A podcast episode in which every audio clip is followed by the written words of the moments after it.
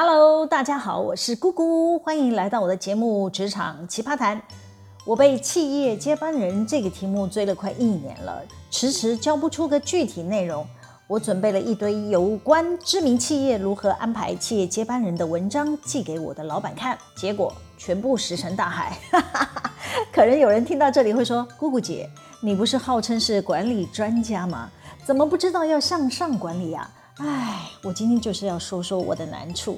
首先呢，我们都读过历史，都知道中国历代的皇位继承是传子不传贤。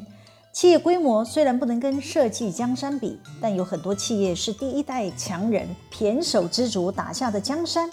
尤其又是股票上市贵的企业，家族成员在董事会占有多数的席次，他们就会思考要如何保护他们的家族基业长青，又可以对创建的公司继续掌控。诶，就会有很多不足为外人道的心思。唉，所以我这个局外人。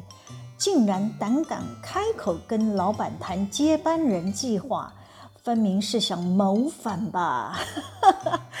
不是啦，我是俗辣啦，没有那个胆子要在太岁头上动土。其实呢，谈到企业接班人这个议题呢，每一家公司都很敏感。可能有人会问啊，企业接班人是不是像古代立太子那样，指定一个候选人之类的？哎，应该要讲，每家公司的做法都不同。有些企业呢需要外找，有些呢就要内部培养，端看主其事的董事长怎么想。但不管企业的董事长怎么想，投资人的观点会是重要的因素。他们绝对比董事长还着急着想知道，尤其是主其事董事长年事已高的。又是上市贵的企业，绝对是媒体关注的焦点啦。我举个例子，大家就能明白。我以护国神山台积电为例吧。两千零六年，台积电张忠谋董事长呢，钦点了接班人蔡力行担任执行长。张董事长可是花了十年的时间培养这个第一代的接班人，最后呢，张董事长还是觉得不满意。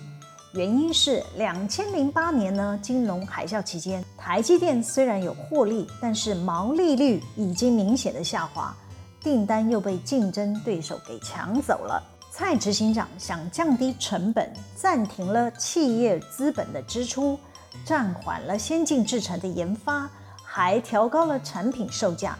这些作为其实无可厚非，但却让张董事长不太满意。听说那一年台积电开业务会议。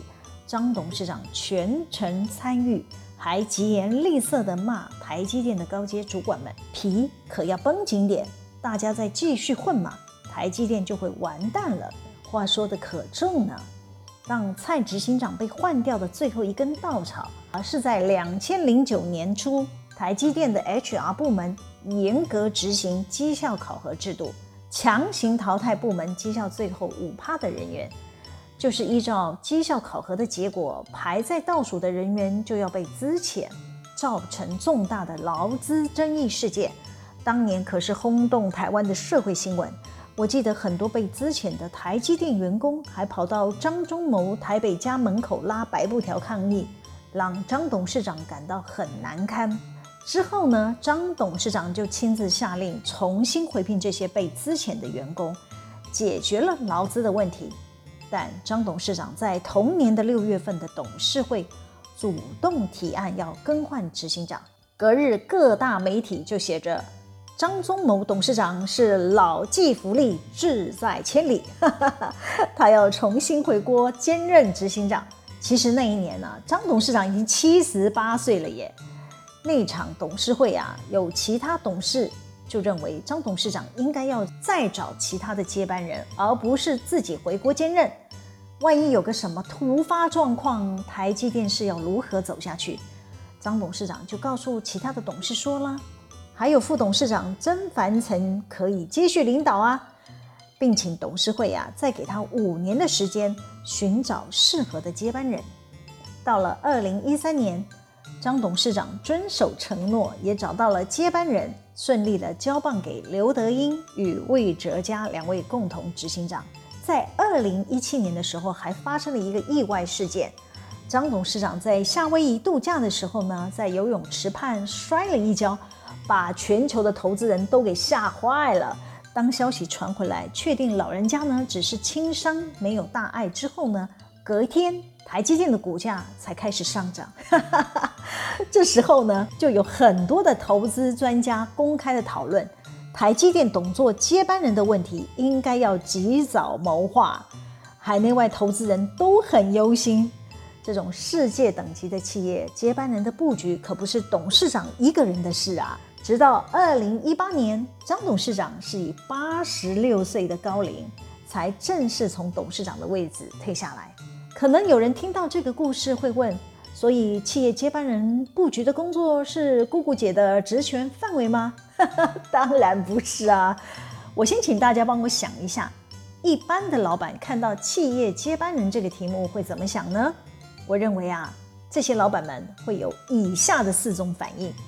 第一种，他们会说：“我年龄还没到啊，人家张忠谋、王永庆都是干到八九十岁的，我们离八十岁还早的嘞，不急。”第二种的反应呢，他们会说：“嗯、我们公司的营运还没有上轨道，即便我要交棒，也要交出个像样的成绩吧，至少不能亏钱，不能负债，不能让继任者怨声载道。”哎，他这么说好像也有道理。那第三种的反应呢？他会说，我们公司的组织内呢还没有看到适合的人选，或者是说属意的人选呢还不能独当一面，还需要时间培养跟观察。第四种呢，他会说，呃，这个题目是可以讨论的，请 HR 呢先提个 proposal 给我。这很明显嘛，就是缓兵之计，想以拖待变。哎。我是推测我的老板啊，是前面讲的一二三四状况都有可能发生了。那我现在跟他讨论这个议题，是不是去送死啊？但是呢，我们已经迫在眉睫了，不得不做。主要是我们每一年的主管机关都要帮上市柜的公司打分数。诶，打什么分数啊？啊，就是早在七八年前呢，我们的政府呢就针对上市柜企业推动公司治理的评鉴制度。坦白讲，有很多公司到现在还在当鸵鸟，我们就是其中之一。为什么呢？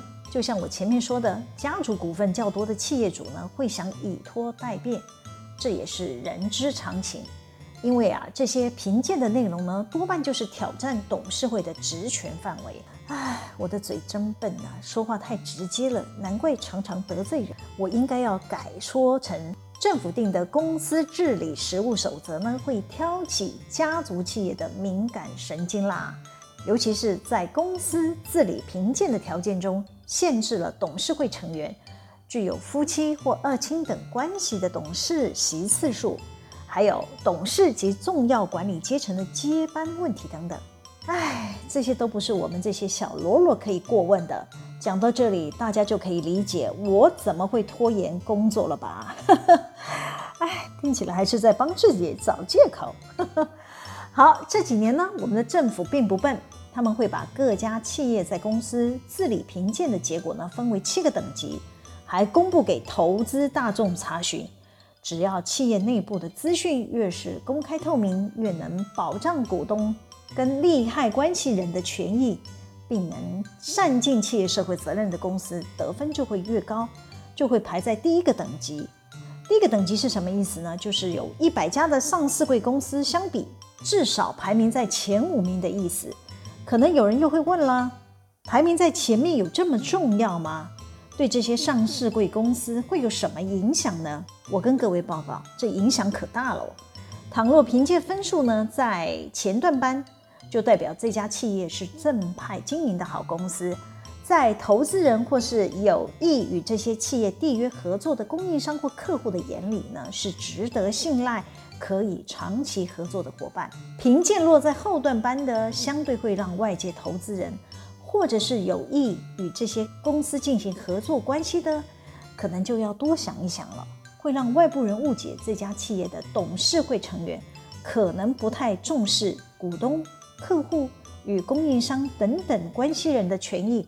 未来不管是要在资本市场募集资金，或者是商业的缔约合作，甚至是对外员工的招募等等活动，都有可能会窒碍难行，是不是很可怕？可能还有人会问，为什么政府要管这么多啊？因为这些上市贵公司都是拿投资人的钱呐，未来这家公司是不是诚信的经营？能不能永续的发展？有没有营运的风险？主管机关都要代替投资人监督管理吗？平心而论，这是一个好制度。这个制度的设计确实是政府该替股民百姓好好把关，慢慢辅导这些企业走上正轨。这也是世界的趋势。所有想利用自家股票在市场募集投资大众资金的企业主们，都要有企业社会责任。不能像以往有不良的企业主借着发行股票，实际做假账或恶性倒闭等等坑杀股东的行为。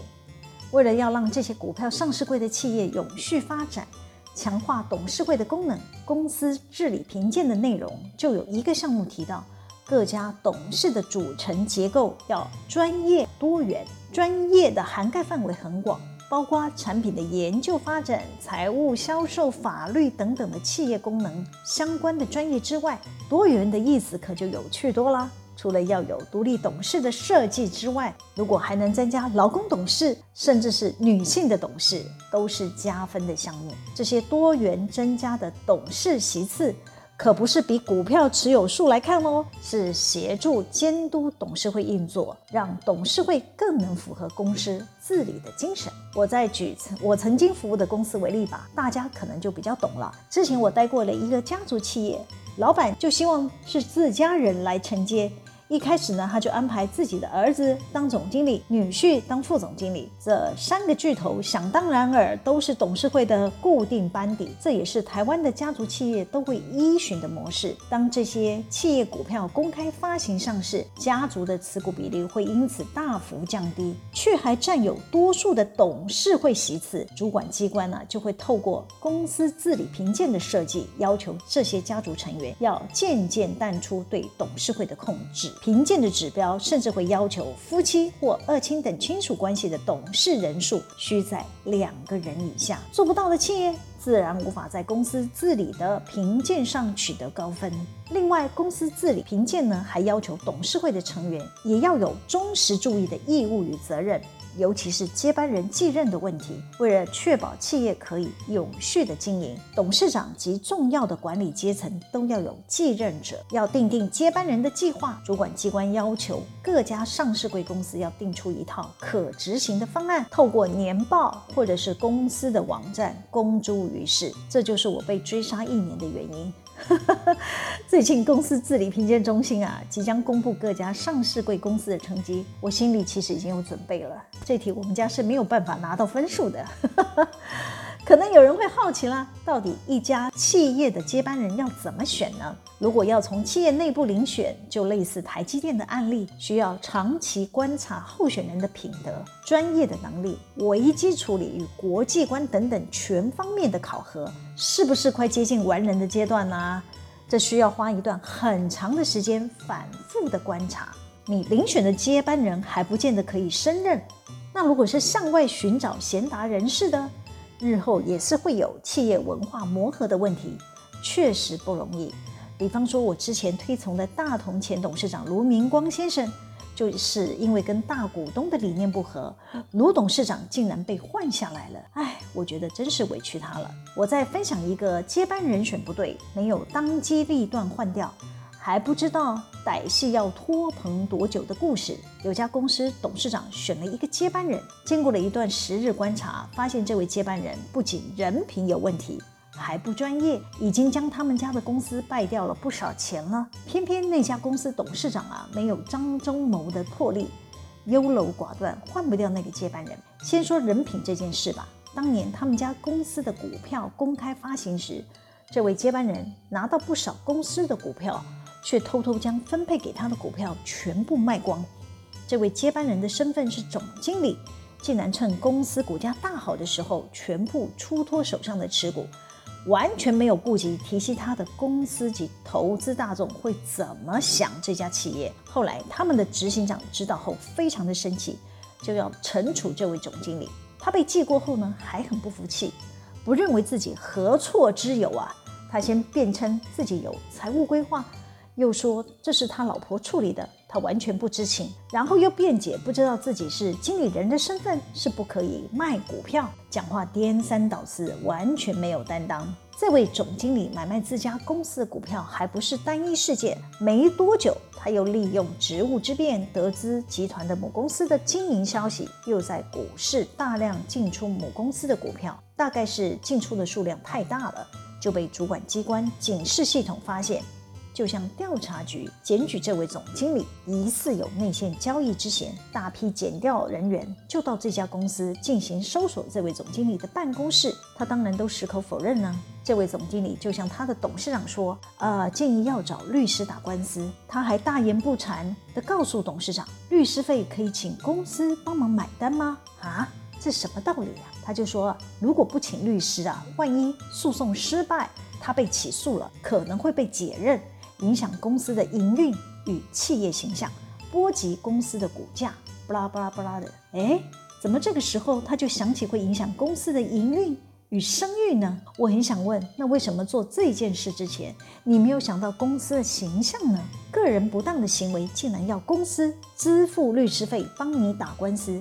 真的是有够扯！这要是在张忠谋董事长底下，这种人品的企业接班人早就被开除、逐出台积电了吧？好啦，今天先聊到这里。喜欢我们的主题吗？可以帮我们留言、按赞、订阅、分享。每周日都会有更新的内容上传哦。